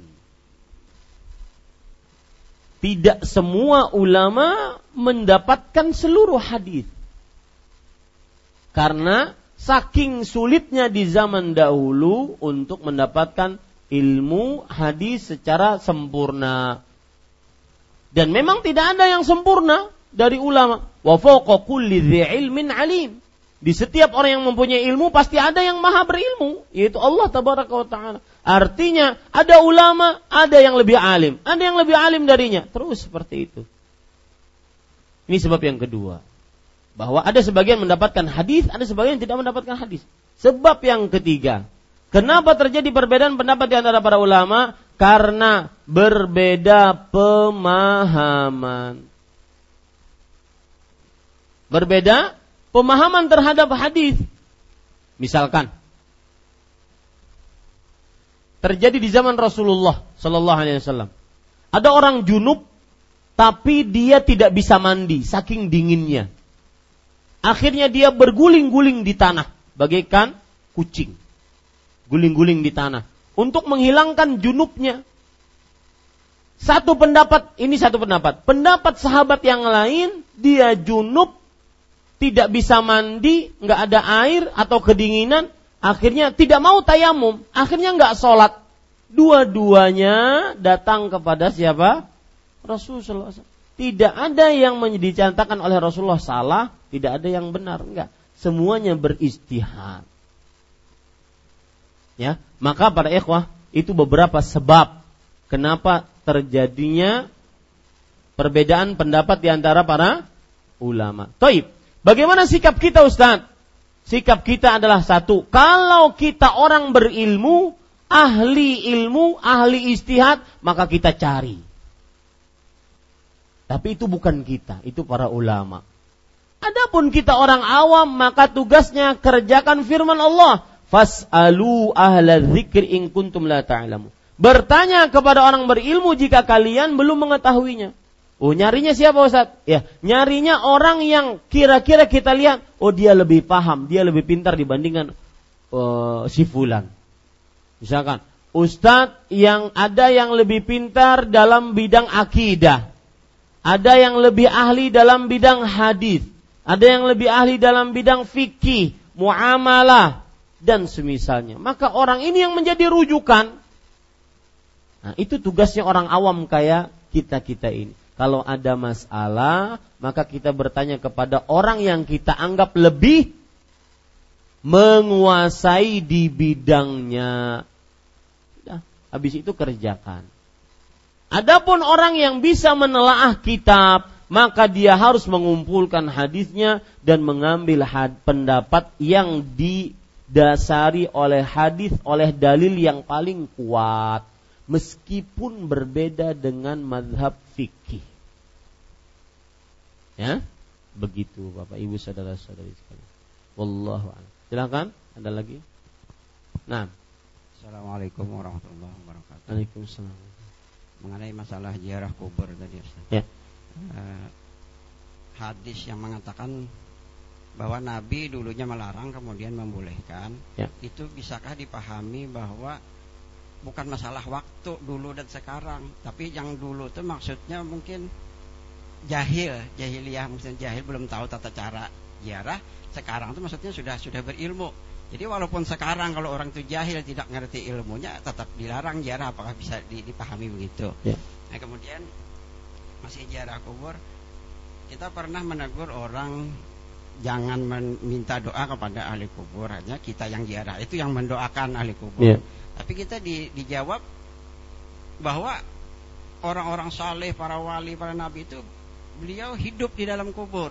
Yeah. Seperti seperti dalam Al-Qur'an itu kan, orang yang mati La syahid, tahsabanna alladziina yuqatiluna fi sabilil amwat bal ahya. Orang yang mati syahid itu hidup di dalam kubur dan dapat rezeki. Nah, yeah, apakah itu apa berdasar perkataan orang itu? Ya, demikian. Demikian. Uh, terima kasih Pak atas pertanyaannya. Uh, Bapak Ibu saudara-saudari yang dimuliakan oleh Allah, hadis yang berbunyi tadi, kuntu nahaitukum, aku dahulu melarang kalian untuk berziarah kubur, fazuruha, lalu sekarang ziarahilah. Ada sebagian menafsiri hadis ini maksudnya adalah dahulu kalian tidak tahu tata cara berziarah kubur, sekarang kalian tahu berziarah kubur, maka ziarahilah. Begitu pula sekarang, siapa yang belum tahu tata cara ziarah kubur, maka jangan berziarah kubur. Kalau sudah tahu baru berziarah kubur, maka jawabannya sebenarnya tidak ada penafsiran seperti itu. Yang dilakukan oleh Rasulullah adalah dahulu kalian terlarang berziarah kubur, aku larang. Disebabkan kenapa? Karena ditakutkan akan menjadikan kuburan sebagai tempat ibadah. Nah sekarang karena keimanan para sahabat sudah menguat, mereka yang dulunya masuk Islam sudah benar-benar kuat, mereka yang dulunya baru mu'alaf sekarang sudah kuat imannya, maka fazuruha, ziarahilah. Dan itu pun berdasarkan wahyu, fa innaha tudzakirukumul akhirah, karena menziarah kubur mengingatkan kalian akan kehidupan akhirat. Jadi saya belum dapat tafsiran bahwa yang dimaksud didahulu dilarang karena tidak tahu berziarah kubur, berarti juga sekarang kalau belum tahu tata cara ziarah kubur maka dilarang. Maka tidak, karena ziarah kubur itu mudah Pak. Datang ke pekuburan, kemudian ucapkan salam. Assalamualaikum ya ahlad diyar minal mu'minin wal muslimat, minal mu'minin wal muslimin, wa inna insyaallah bikum lahikun. Sudah cukup. Kemudian yang kedua, masalah apa tadi? Hidup di kuburan. Ya, ketika kita berziarah kubur kemudian kita menasehati orang yang berziarah kubur agar mendoakan kepada Allah untuk orang yang dikubur, bukan malah minta kepada ahli kubur. Mereka mengatakan, kenapa tidak boleh minta kepada ahli kubur? Padahal para nabi, orang-orang saleh itu ma, apa, meninggal. Tetapi jangan dikira mereka meninggal di dalam kuburnya. Mereka hidup dan bahkan mereka diberikan rezeki. Allah berfirman, La tahsabanna alladhina yuqatiluna fi sabilillahi amwatan bal ahbalhum bal ahya'un 'inda rabbihim yurzaqun. Jangan sekali-kali kalian mengira orang yang meninggal di jalan Allah mereka itu mati, tetapi mereka hidup di sisi Allah dan mereka diberi rezeki. Ayat itu Pak. Maka jawabannya betul ayatnya, kita percaya ayatnya. Nabi hidup di alam barzakh, orang saleh hidup di alam barzakh, lalu apa hubungannya dengan kita? Bolehkah kita meminta kepadanya? Tidak. Kalau hidup kenapa memang? Apakah boleh meminta kepadanya? Tidak. Kenapa tidak boleh meminta? Karena ibadah hanya diberikan kepada siapa? Allah. Allah berfirman, wa qala rabbukum ud'uni, Rabb kalian berfirman, berdoalah kalian kepadaku. Ya, Ini doa yang dikabulkan. Kalau berdoa kepada Allah, tidak pernah ada riwayat Nabi Muhammad shallallahu alaihi wasallam memerintahkan untuk berdoa kepada orang yang dikubur. Meskipun kita percaya mereka hidup di alam barzah, terutama Nabi Muhammad shallallahu alaihi wasallam, kehidupan mereka, beliau lebih utama dibandingkan seluruh yang mati syahid. Tetapi bukan berarti boleh dimintai. Tetapi malah orang yang berziarah kubur yang mendoakan. Orang yang dikubur lebih utama untuk didoakan, bukan berdoa kepadanya. Ya, ini Bapak Ibu saudara-saudari yang dimuliakan oleh Allah. Kemudian ada pernah cerita di tengah masyarakat, pas ada tepotok di sebuah kuburan. Yang dikubur tersebut ternyata dalam foto tersebut seperti duduk di samping kuburan. Ada hambayang sidin. Hambayang. Hah? Pian cari aja hambayang itu ada di kamus manapun. Hambayang sidin duduk. Kita mudah saja bertanya. Kalau sidin duduk hendak berabah kah, hendak duduk minum kopi kah? Lalu kenapa? Ada apa? Mau diapain? Boleh dimintain? Enggak. Minta kepada siapa? Allah. Hadis Rasul, lihat. Idza sa'alta fas'alillah. Lihat, tercelakah kami yang mengajak orang mengajak minta hanya kepada Allah. Itu yang dibawa oleh para Rasul alaihi wassalatu wassalam. Ya, ketika ada seorang dai, ustaz ngajak, ayo minta hanya kepada Allah, dicela. Dianggap meremehkan orang saleh. Padahal orang saleh itu kalau masih hidup pun ketika ditanya, lebih bagus mana? Minta sama Allah atau minta sama pian? Pasti minta sama Allah subhanahu wa ta'ala. Maka terima dengan lapang dada. Jauhi langkah syaitan. Ingin mengaburkan keyakinan kaum muslim. Wallahu a'lam. Nah, yang lain? Cukup kiranya ya. Nggih. Nggih.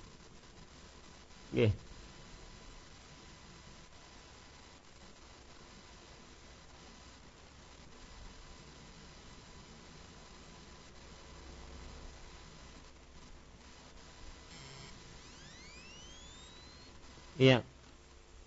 Jadi ayat yang saya baca tadi surat Ali Imran ayat seratus enam puluh sembilan, dan itu dimaksudkan di alam barzah. Kehidupan alam barzah beda dengan kehidupan dunia. Ali Imran seratus enam puluh sembilan, silahkan dicek itu di rumah ya.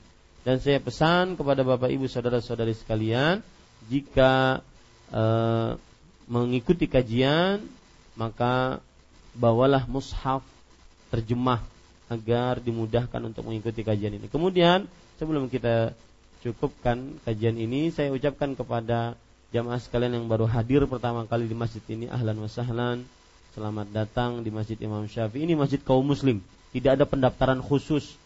Pian datang ke sini hendak betapi, hendak be, baju berselawar, tidak tidak ada baju khusus. Ya, tidak ada pendaftaran khusus, tidak ada bayat. Ini masjidnya kaum muslim. Silahkan datang, yang dipelajari bukunya jelas, adanya Al-Quran, adanya hadis, tidak ada perkataan-perkataan lain yang kita pelajari. Semoga bermanfaat. Subhanakallahumma bihamdik, asyhadu an la ilaha illa anta astaghfiruka wa atubu ilaik. Wassalamualaikum warahmatullahi wabarakatuh.